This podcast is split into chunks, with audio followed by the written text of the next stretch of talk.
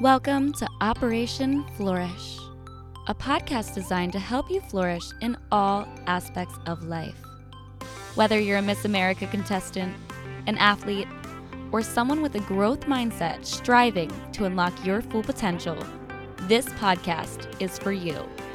I'm your host, Kayla Myers, Miss Central Indiana. Let's dive into today's episode.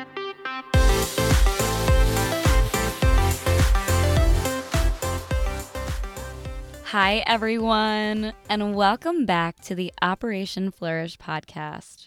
I'm feeling really excited and inspired by this episode. Recently, I've had a few people ask me about anxiety. Yeah, and I'm talking specifically about performance anxiety. It's something we don't always talk about, but a lot of us experience this. Now, I'm in graduate school for counseling, as well as sport exercise and performance psychology. And in these areas, we talk a lot about anxiety, especially performance anxiety. So clearly my educational background helps me give some of that evidence-based advice to people in all different areas of life, from sport to business to pageants, about anxiety. But I really do think it's also just as important, if not more important actually, to share my own personal experience with having generalized anxiety as well as performance anxiety. A lot of people I found look at me and think, wow, she is such a good speaker. She's so confident. Or it seems to just come so naturally to her. These aren't just things I assume people think about me, but things I have actually been told by others. Now, what I want you to know is that that was not always the case. I can assure you of that. My anxiety used to be so debilitating that I struggled to communicate with anyone, family, friends, you name it. I could barely tell the doctors what I was feeling or what was wrong. I felt like I wanted to literally hide under a rock when I was called out in class without having prepared an answer ahead of time in school. I remember when I had to give literally one-minute presentations in class, I actually felt like I was going to die from my heart pounding out of my chest. I also will never forget at my first pageants, I physically shook and trembled to the point where I actually had a judge or a judge's chair. They looked around the table of the judges and watched me shake. Kind of rude, T B H, but I probably did look like I was going to fall over or pass out, or who even knows.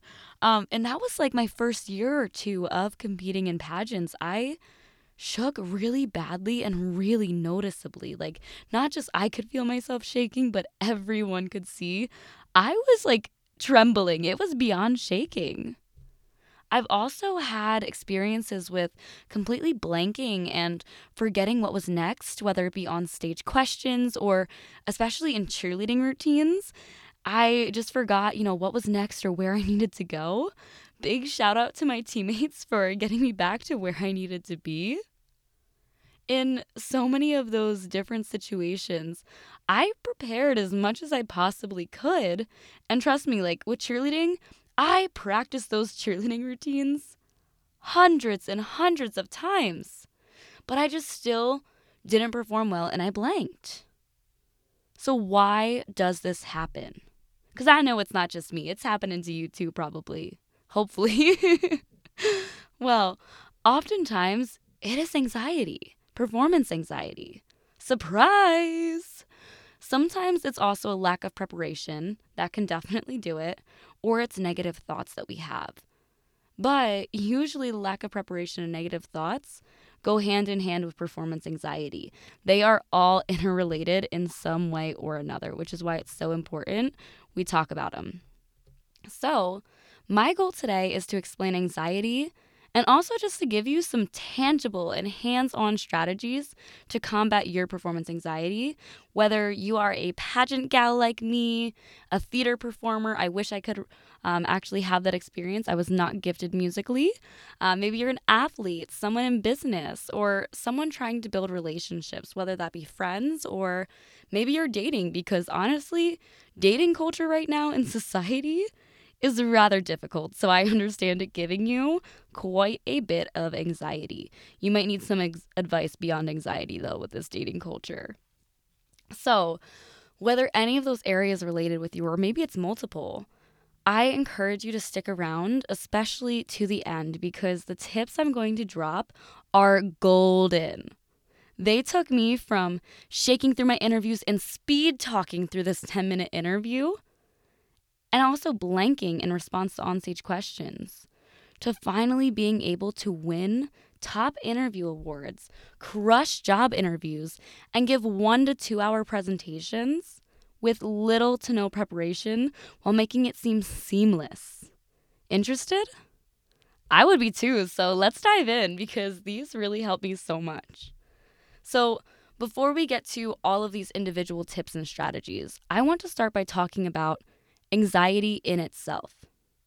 What is it really, and why does it happen? Because we need to understand it first before we can just dive into strategies to prevent it.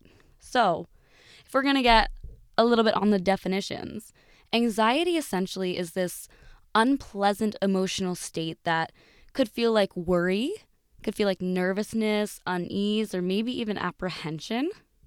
It also usually has some type of physiological response. So that might be tension. For instance, I store a ton of tension in my shoulder area and neck. It could also be shaking. As I mentioned, I have lots of experiences with shaking so much. It could also be your heart racing. I know I experienced this one quite a bit. Those are what we call physiological, or you can think physical.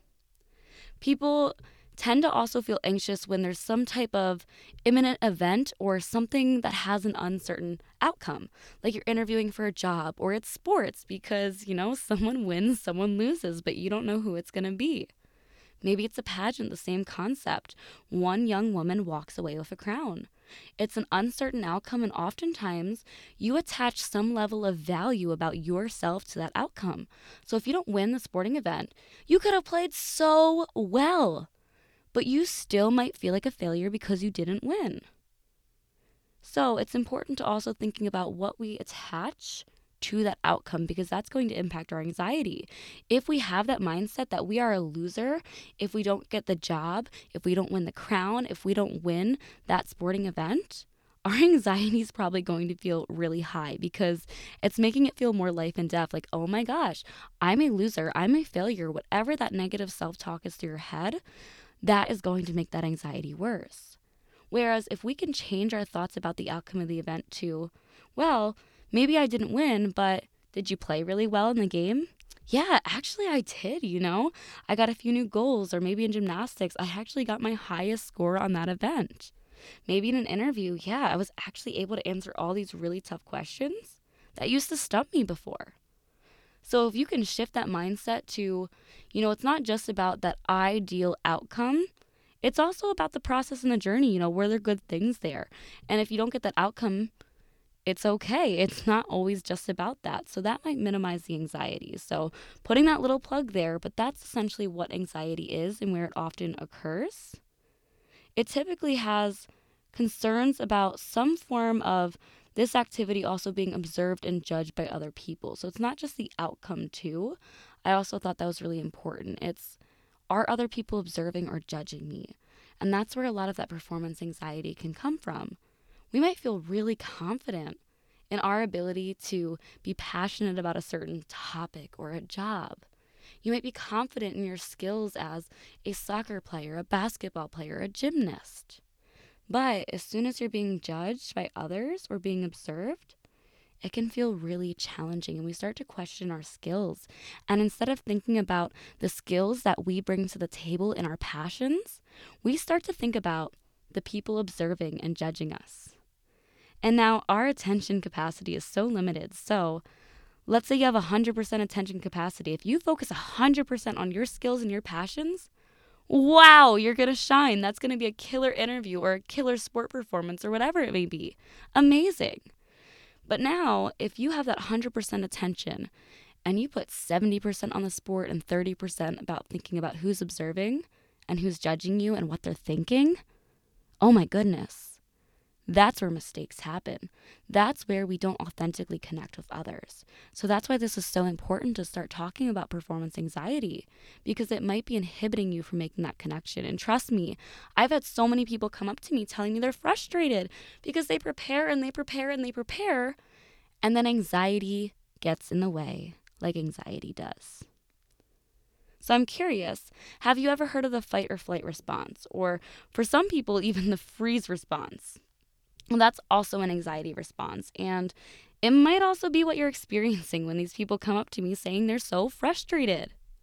You might be thinking that, you know, the fight, flight, or freeze response really sucks, because why does it make an interview or a project feel like a life or death situation?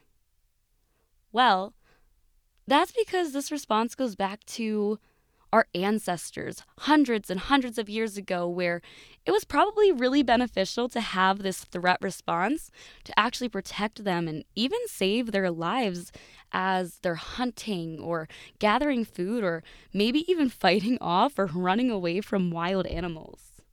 But, I mean, the chances are you're not encountering lions on a daily basis in today's society that you need to run from. Instead, you might feel the same type of reaction that our ancestors did when you are writing a book report and getting ready to actually give that speech, or a business proposal, or an interview in pageants or career things. This is really challenging because obviously we don't need that level of reaction. So this is something that we inherently need to learn how to cope with and manage. So how can we better manage this performance anxiety? That's the real question, and we're hoping for a magic answer, aren't we? Well, before we get to, again, more of the strategies, I just want to dive into a little bit of the theory. So in sport, exercise, and performance psychology, we use a lot of theories to better understand and explain certain topics like performance anxiety. I always want the things that I do to be supported by research if possible, because I love the theories and the research. I guess that's a little nerd in me. But something that came to mind when we were talking about this, and I debated sharing with you because I'm like, you know, some people just want the strategies. But I think it's so, it's so, so important that you know why these strategies work and you understand your anxiety. So let's start out by talking about something that we call the inverted U-hypothesis. And this is essentially a graphical representation. So think about like an X and Y axis. And this is about the relationship between anxiety and your performance. It's traditionally designed by Landers and Butcher, nineteen eighty-six. Got to give them a little credit where credit's due. Um, but it's traditionally designed for sports, but you can really use it in different areas of life as well. And I will include a picture of this inverted U in my Instagram and Facebook post just to make it a little bit more palatable and tangible for you so you understand it, but I'll do my best to describe in this episode. It gets this funky name of the inverted U hypothesis because if you take the letter U and you go ahead and flip it upside down, think like a Colts logo for all my Indiana peeps. And this represents the model. So you have the rounded part of the U upwards and then the straight lines going downwards, perpendicular to the floor if you're one of my geometry or math people.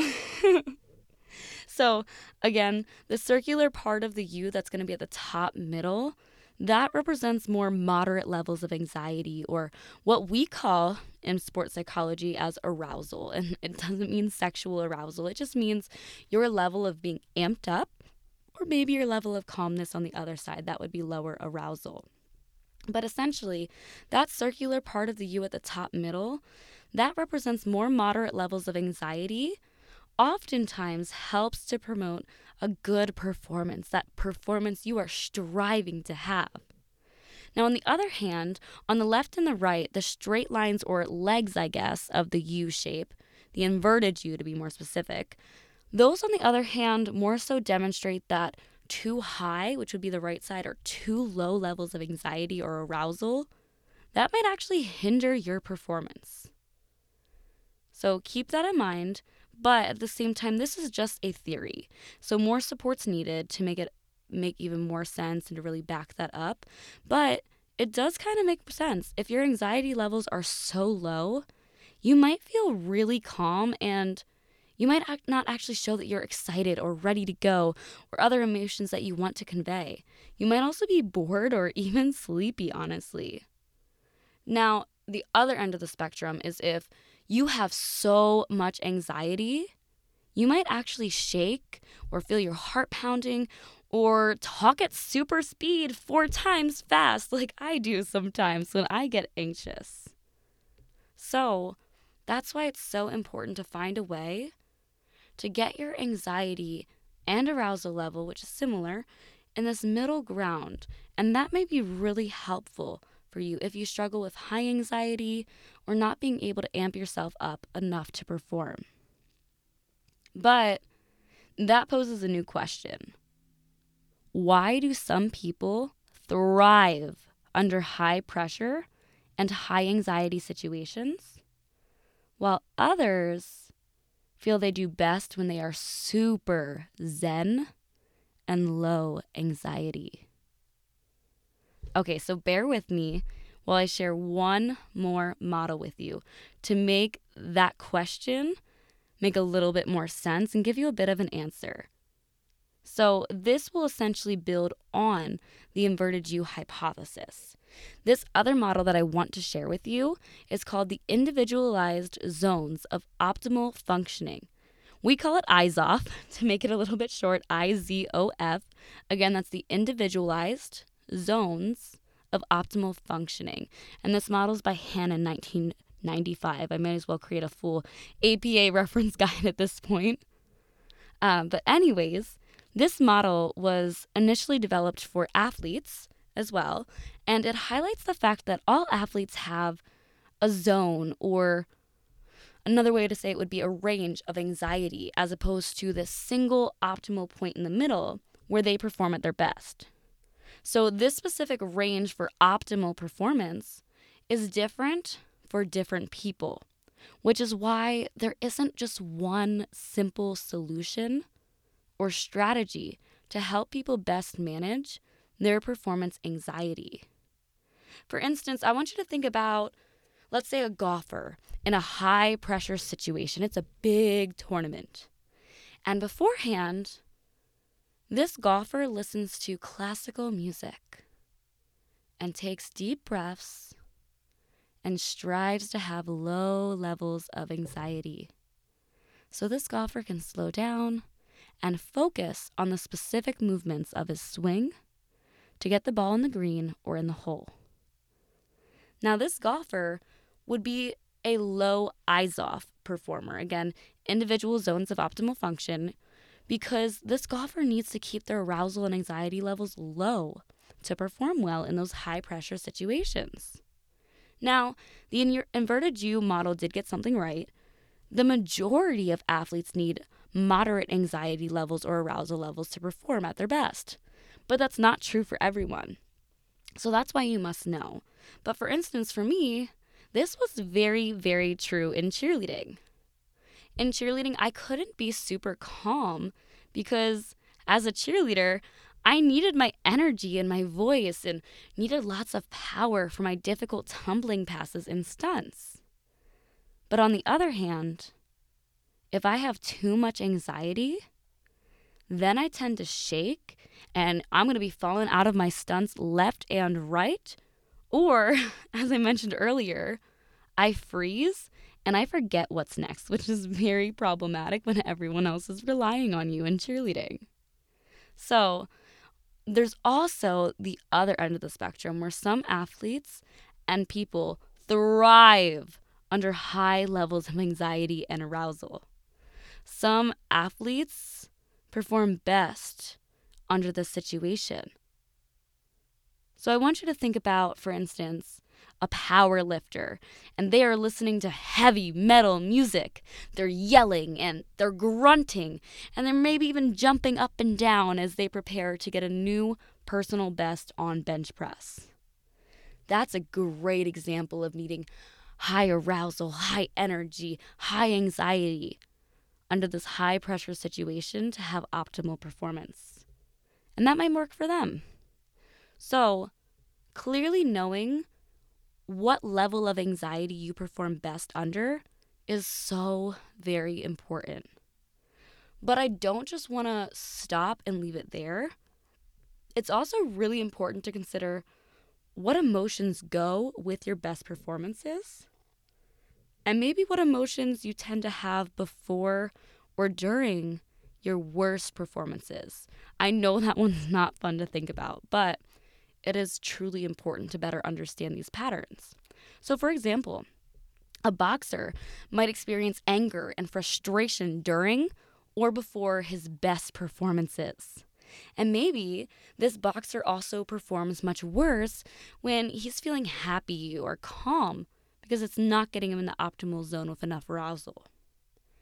Now, another example, I guess, on the other hand, might be a lyrical dancer. And she might perform her best when she feels grateful, happy, or energetic. But if she's having a bad day and is feeling distressed, she might not perform well at all. That might be the worst performances where she falls. Now, I know in both of those examples and throughout these models, they were designed for athletes, and I talked about athletes. But these models truly do apply and can apply to any type of performance that you may have this performance anxiety about. So, with that being said, now it's time to apply this so you can really be ready to do some reflection and brainstorming about you and the patterns in your life so you can actually benefit from learning about your anxiety. So, let's start reflecting. I want you to take a moment and think about your best performance ever in whatever area of life this is. Exciting, right? What emotions and feelings do you have surrounding that best performance? Now, what are the thoughts that you might have had during that best performance or beforehand? You might want to pause this episode and write that down so you can do a little bit deeper of a reflection on these questions. I'll also do you a solid and I'll also put them in our episode description so you can look back at them because I think those are two critical questions to ask yourself. Now, if you didn't guess already, we're going to go do the opposite, which I'll also put in the show description. I want you to vividly think about your worst performance. What emotions were you feeling? What were your bodily sensations like? And what were your thoughts? Truly taking the time to identify what was going on during your best and your worst performances can be really helpful. People underestimate it. I actually recommend thinking about several performances and trying to find and connect the patterns that you had for your best performances and your worst performances. Overall, the way I see it is that learning how to understand your own performance anxiety and how that performance anxiety manifests itself in different situations is absolutely critical to helping you overcome it. Maybe at work, you might need low arousal or anxiety, and you might need to be calm at work. You want empathetic emotions for your optimal zone of functioning. Whereas maybe at the gym, you need a high level of arousal. I know I do. And want to take out your distress and frustration for your cardio workout. The days where I'm feeling so stressed and anxious and, you know, things are just feeling like they're falling apart, those always are my best runs for some reason. And I've made that connection.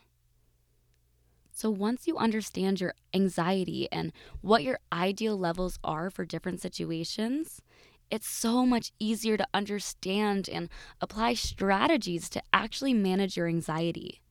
It's just like the goal setting episode I had last week. If you don't know what your goal is, how can you get there? It's like having a car but no idea where your destination is, right? It's not very helpful. So, if you don't know what your ideal level of anxiety or arousal should be for a speech, maybe a lifting competition or an interview, how can you choose the best strategies to achieve that ideal state if you don't even know what that ideal state is? The answer is you can't. Or it's going to be really difficult, or you're going to be really inconsistent, which also is not great and can be highly, highly frustrating. I remember looking back because I've struggled with anxiety for years, like longer than I can remember. And I used to ask everyone for strategies to overcome their performance anxiety. And I found myself continually frustrated because the strategies I was given, like take a deep breath, they just didn't work for me because I was just so anxious and thought it would never get better and was out of my control. I've tried everything. I had no idea at that time what my ideal level of anxiety was for different areas of life, for an interview, for a speech I was giving, or for cheerleading, or that I could learn how to control it. I had no idea it was under my control because anxiety feels so uncontrollable. And I'm going to pause when I say that. I'm not saying you can control your anxiety entirely and get rid of it, but you can control it in a way that you manage it. And you learn how to cope with it. The ability to cope is under your control. It takes time and practice and several resources, but it's something that we can take that step and initiative to manage it better. And once I began to find patterns within my anxiety, arousal, and emotions, I figured out where I needed to be, and that's when I found more strategies that helped me. And not only did I find the strategies, because I had strategies like deep breathing, but these strategies actually began to work and began to help me. So now, I just really have this strong desire to pass the baton on, per se, and give you some of these helpful strategies. You know, and every strategy might not be a perfect fit for you. I'm going to preface that. But that's what trial and error is for. Try out a strategy a few times, not just once. That's a big mistake people make. Try it several times and take note of any patterns you notice, good or bad. Also, I want to make a note before I give these strategies that anxiety is both mental and physiological, aka physical, as I said. So you're going to see a mix, or hear, I should say, a mix of mental and physical strategies for you. So with that, that's been enough anticipation and waiting. Let's dive right into these strategies because they're pretty good ones for you all. Strategy one, here we go. I kind of already mentioned it, but first, take a breath. And I mean a deep breath. This is something we call diaphragmatic breathing. And this past week, um, coincidentally, I actually taught something we call box breathing, like a box. You get an Amazon box or package to your apartment. And I taught box breathing to a group of athletes where essentially you have just a printout of a square. So just a simple black square on a piece of paper. And you have that in front of you. You don't need the square, but it is helpful. And you put your finger on one corner of that square. And you breathe in, counting to four slowly in your head. And while you're counting to four and breathing in, you trace one side of the box. And you feel and focus on the air entering your lungs. Then you hold your breath for four seconds. As you trace the next side of the square and avoid inhaling or exhaling. Then you trace the next side of the square as you slowly exhale through your mouth for four seconds. And finally, you hold your breath for four seconds without inhaling or exhaling as you trace the final side of the square. And you can repeat that as many times as you need until you feel recentered or maybe a little less anxious.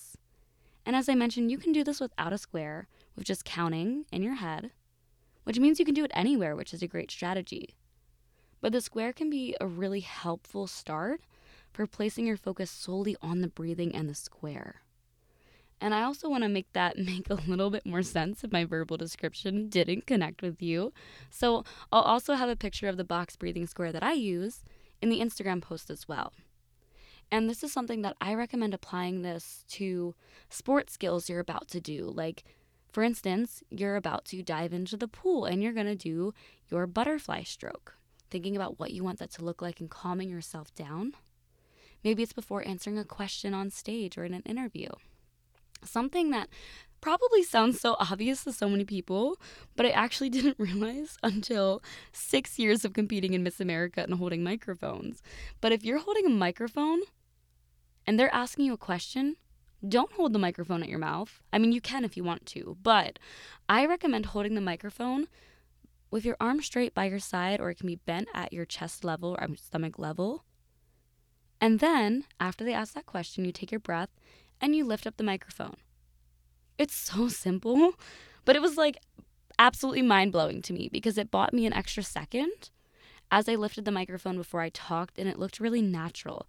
I always worried about taking a pause before I answered, because if you've ever been on stage and have been asked a question like that and you're expected to spit out this intelligent answer that is well thought out and organized and is not rambling, pausing beforehand feels like a century when everyone in the crowd is staring at you. So having that microphone down felt so natural. And it really made such a different difference having that split second beforehand. It allowed my brain to actually organize a coherent thought rather than just spitting out word vomit and rambling on, wondering if I ever even answered the question. Been there? Because I have way too many times. So this one made a big difference. Next, I want to teach you how to reframe your anxiety just briefly. So reframing, if you've never heard of this before, it just means looking at it in a different way. It's not at all pretending like it isn't there, because if you're feeling it, it probably is there, and I know you're feeling it. So you can't just push it away. You can try, but it probably won't be helpful. So instead, let's reframe. For instance, if you're like me, when you're anxious, you might feel your heart racing and it feels like it's going a million miles a minute. So many people would freak out when this happens, and I know I definitely have. But I want to challenge you. What if you actually thought about why your heart is racing in the first place? The answer is your heart is racing so it can pump more blood. Well, why does it do that? So you can get more oxygen to your muscles and your brain. Well, why does it do that? I know I'm asking a lot of whys, but follow along this trail. It does that so you can be more prepared for whatever task or challenge is coming your way. Your heart is racing to help prepare you. Doesn't that make you feel a little bit better? And if you don't believe it yet, keep reminding yourself of it. It's not racing to distract you and make you feel bad, even though it might feel like that at first. In fact, it's quite the opposite. Your heart is beating faster so you can be prepared for what is to come. This one, this one helped me so much. It allowed me to accept and stop placing negative feelings and thoughts about what my heart rate speeding up meant, because now I know it's simply amping my body up. So when I feel that, it might startle me at first, but then I remind myself, you know, this is just my heart getting me ready to perform, whether it be sports or an interview. It's just making sure I'm ready and I have enough, enough oxygen so I am good to go. Now, some people will experience muscle tension, for instance, when they're stressed, and it is really hard to reframe that one. I'm not going to lie. I've tried. So if you feel tense and tight, but maybe you need to do a physical performance, and that can be hard to do if you're feeling tense, right?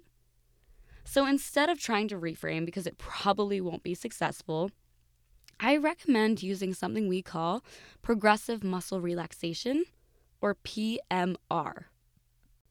Now, what is this fancy and technical term, you may ask? Well, essentially, progressive relaxation is where you purposely tense certain muscle groups and you squeeze them tight for a few seconds. And as you squeeze them tight, you pay attention to how they feel all tensed up. After a few seconds of tensing your muscles, you exhale while simultaneously relaxing the muscles you had tensed and noticing the difference between tension to relaxation. This not only helps you relax your muscles, but it also reminds you that you are in control. You can tense your whole body or maybe just a certain muscle group or area, like your shoulders, for instance, by lifting them up to your ears and holding on to that tension, and then relaxing them and noticing the difference. It truly does bring the control back to you. Now, another strategy I've helped a lot of people use and I've received really positive feedback from is called the five four three two one grounding technique for anxiety. And it's really popular in counseling and sports psychology. So when you feel overwhelmed or anxious, try following these five steps. Acknowledge five things you see around you. It could be a pencil, a line on the ground in the tiles, or anything else around you. Then, acknowledge four things you can touch around you.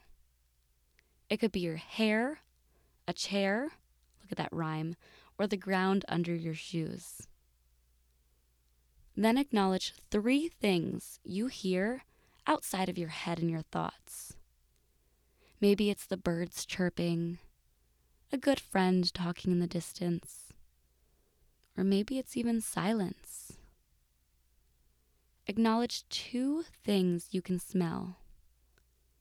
It could be the smell of a fresh book, popcorn at the sporting event, or smells in nature if you're outside. And then finally, acknowledge one thing you can taste. What does the inside of your mouth taste like? Maybe it's the minty gum you were chewing, your favorite coffee with lots and lots of creamer, or the hot Cheetos you had for a snack. And then check in with how you're doing. This is such a great grounding strategy to get in tune with your body and surroundings while also getting out of your head. Now, a more cognitive rule that doesn't work for everyone, but sometimes helps me and actually really works with one of my good friends who is a bit more blunt in the best way and straight up with herself is the five by five rule.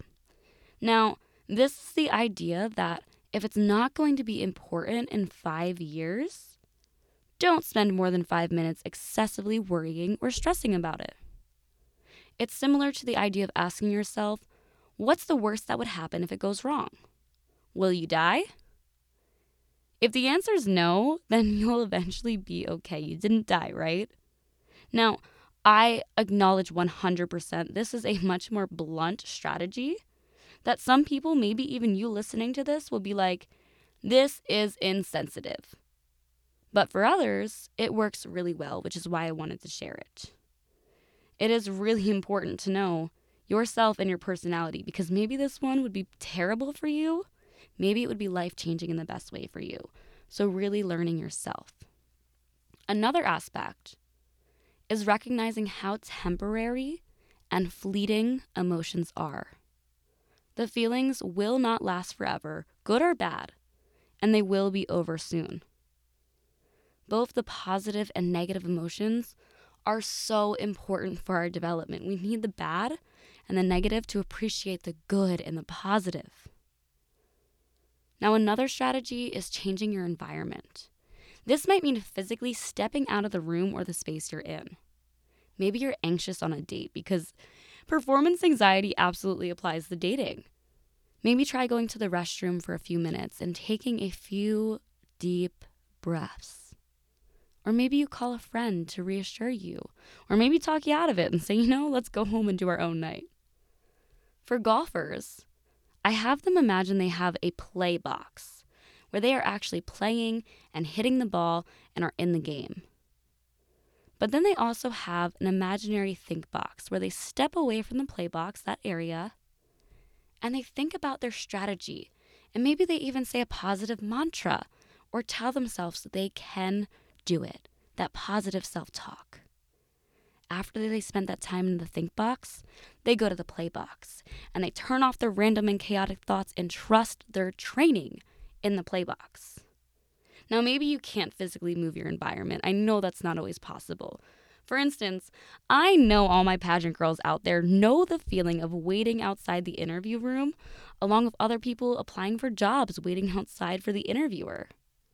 It's usually a scary feeling, and you can't really leave that space unless you want to risk losing the job, the pageant title, et cetera. So instead, what if you tried imagining or using visualization to picture your happy place? Maybe that means vividly imagining your home where you feel safe, or the beach where you feel at peace. For me, I know without a doubt, it's imagining I'm sitting out on a big boulder by the water at my favorite park, just listening to nature. Getting out of the environment can help you simply get out of your head and feel more calm and comfortable. Now, another strategy I use about your practice environment is a little dress rehearsal. So, this means practicing as closely as possible to what your competition or interview will be. So, for instance, maybe you wear your competition uniform for the dress rehearsal practice if you're an athlete. When I do a mock interview for pageants, people are always shocked when they see me over Zoom wearing a full interview outfit and heels. Now, for my girlies who like to surprise people with their wardrobe, don't wear your real wardrobe, maybe the shoes, but wear a different outfit that fits similarly to you so you get the feel of it.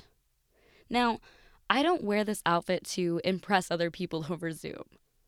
I do it so I can practice how I want to perform, and so I leave nothing to chance. I don't want my brain to be thrown off on the actual competition day because something feels off with my outfit. I used to not do this, and every time I put my heels on for interview, I realized I felt extra shaky, and that made me feel even more nervous. It was like a terrible cycle of my nerves making me feel shaky, and my heels making me feel even shakier and more nervous. So then by practicing mock interviews in heels, I learned to overcome that. The next one that I recommend is small um, here, but I talk about it a lot. Power pose it out. I always hit a hands-on hip power pose like Superwoman. And I think about the times I feel most confident or someone who I look up to that is confident before I go into an interview or on stage. When you hit a powerful pose, it reduces your stress hormones and makes you feel more confident and prepared. I know at Miss Indiana, I had tons of women power posing it out before we went on stage. Now, another tip that has made such a difference to me, like this one is golden. I got this from a women's leadership conference. Shift from interview to conversation. It is all about how you perceive the word interview. Don't view it as an interview where people are judging you. View it as a conversation where you are sharing important information about your passions and helping people. When we think about helping people through our passion, it relieves so much pressure. A conversation is much less anxiety-provoking than an interview. So let's reframe that one. The next one was game changer for me. Whether you have a big scholarship interview, job interview, a speech to give, or a pageant interview, I highly recommend practicing it in front of others you don't know or aren't very close to. I know, I know, this sounds terrifying for so many people, and it did for me too. But I used to only have my mom and my sister ask me pageant or job interview questions, and I'm incredibly grateful for them, and it was helpful. But I would then walk into the actual interview, and I was flabbergasted by how I just felt like I couldn't articulate my answers anymore the same way I did with my family. And I was just so much more nervous, and it was frustrating. But that's because you often fear people you don't know, thinking they may be judging you or maybe questioning what they think of you, rather than focusing on what you have to say. When you're with your loved ones, you know they love you, right? So sometimes it's not as anxiety provoking. But I do have to say this. I need to note that sometimes people are the opposite, actually, which is why, again, you must know yourself very well. For some people, having your family or close friends ask you questions seems much more anxiety-inducing and difficult because their opinions of you are so important to you, way more important than some random strangers who are judges. So you fear messing up in front of them, and that makes you even more anxious, so you're more likely to mess up in front of them. Anyone else feel that?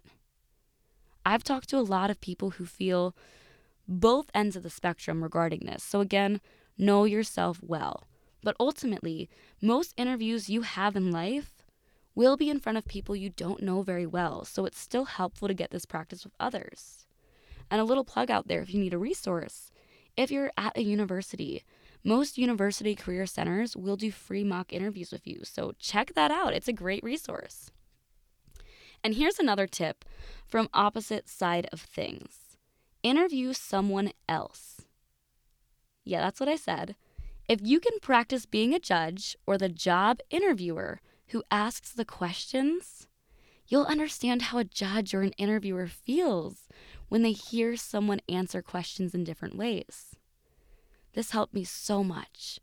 You might also make physical observations as a judge or an interviewer, such as if maybe their body language and facial facial expression aligns with what they're saying, or if they have distracting body language, like swinging their arms around too much or hitting their thighs with their arms. After observing all these things, it will probably give you a lot of awareness and insight to apply to your interview skills. Now, the next one, you've probably heard the phrase that practice makes perfect. I want you to scratch that. Practice makes permanent. I don't say practice makes perfect anymore because that's just not true. Let's be real. If I've learned one thing, it's that perfect is unattainable. And it leaves you with more anxiety because you're comparing yourself to an impossible standard. The more you practice mock interviews and also informal conversations about topics that could come up in an interview, the more you will be able to have this permanent practice, and you can walk into your interview and trust your training rather than worrying as much. And since I mentioned perfectionism, another one came up. There's so many. It's not about perfection. It's about connection. Don't worry about having this perfect answer of what you think the judges or interviewer wants to hear. Just show them who you are and allow your personality to shine. Laugh, tell stories, and be you. Connection wins interviewers and judges over, not perfection. I've learned most people actually don't want someone who is perfect because it seems like they're hiding something, or they just aren't relatable because we're not perfect. I truly learned this one the hard way as someone who is a massive perfectionist, and I tried to be as perfect as possible. It left me feeling burnt out, untrue to myself, and it actually caused me to lose a really great opportunity because the interviewers didn't think I was authentically vulnerable. I was too professional. Now, obviously, you need to know the position you're interviewing for, what their values are, and find your balance of professionalism and authentic connection, not striving for perfectionism. So I know I threw a lot at you this episode, but these strategies have been so invaluable to me, and I wanted you to know them because these have changed my ability to connect with people and to speak with people and manage my anxiety that was once so debilitating. So I really hope that some of these strategies are helpful for you.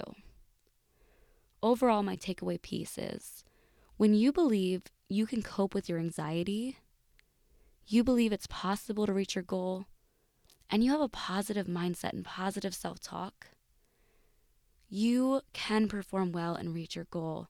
It will significantly increase your ability to do that. Never one hundred percent, never all the time, but you learn from those different scenarios. And you've continued to find those patterns and continue to improve. I remember the first time ever at a state competition. I called my mom after my interview. It was by no means the most perfect interview. But I said, Mom, I didn't shake at all this interview. And that was huge. And it's because I started taking the advice of these skills. And eventually, I got to a point where I was so confident an interview became something I looked forward to, not dread. And that's what it's about. It is truly about that progress. And with that, I just want to thank you for tuning into today's episode. I would love to know what strategies I shared that are most helpful for you, or if you use any strategies that I maybe didn't share in this episode. Tune in next Thursday because I'm going to expand even more on one strategy in this episode. Stay tuned. Thank you for tuning in to this week's episode of the Operation Flourish podcast. If you found this episode helpful, please subscribe, leave a review, and share on your social media or with a friend. It goes a long way. See you next Thursday.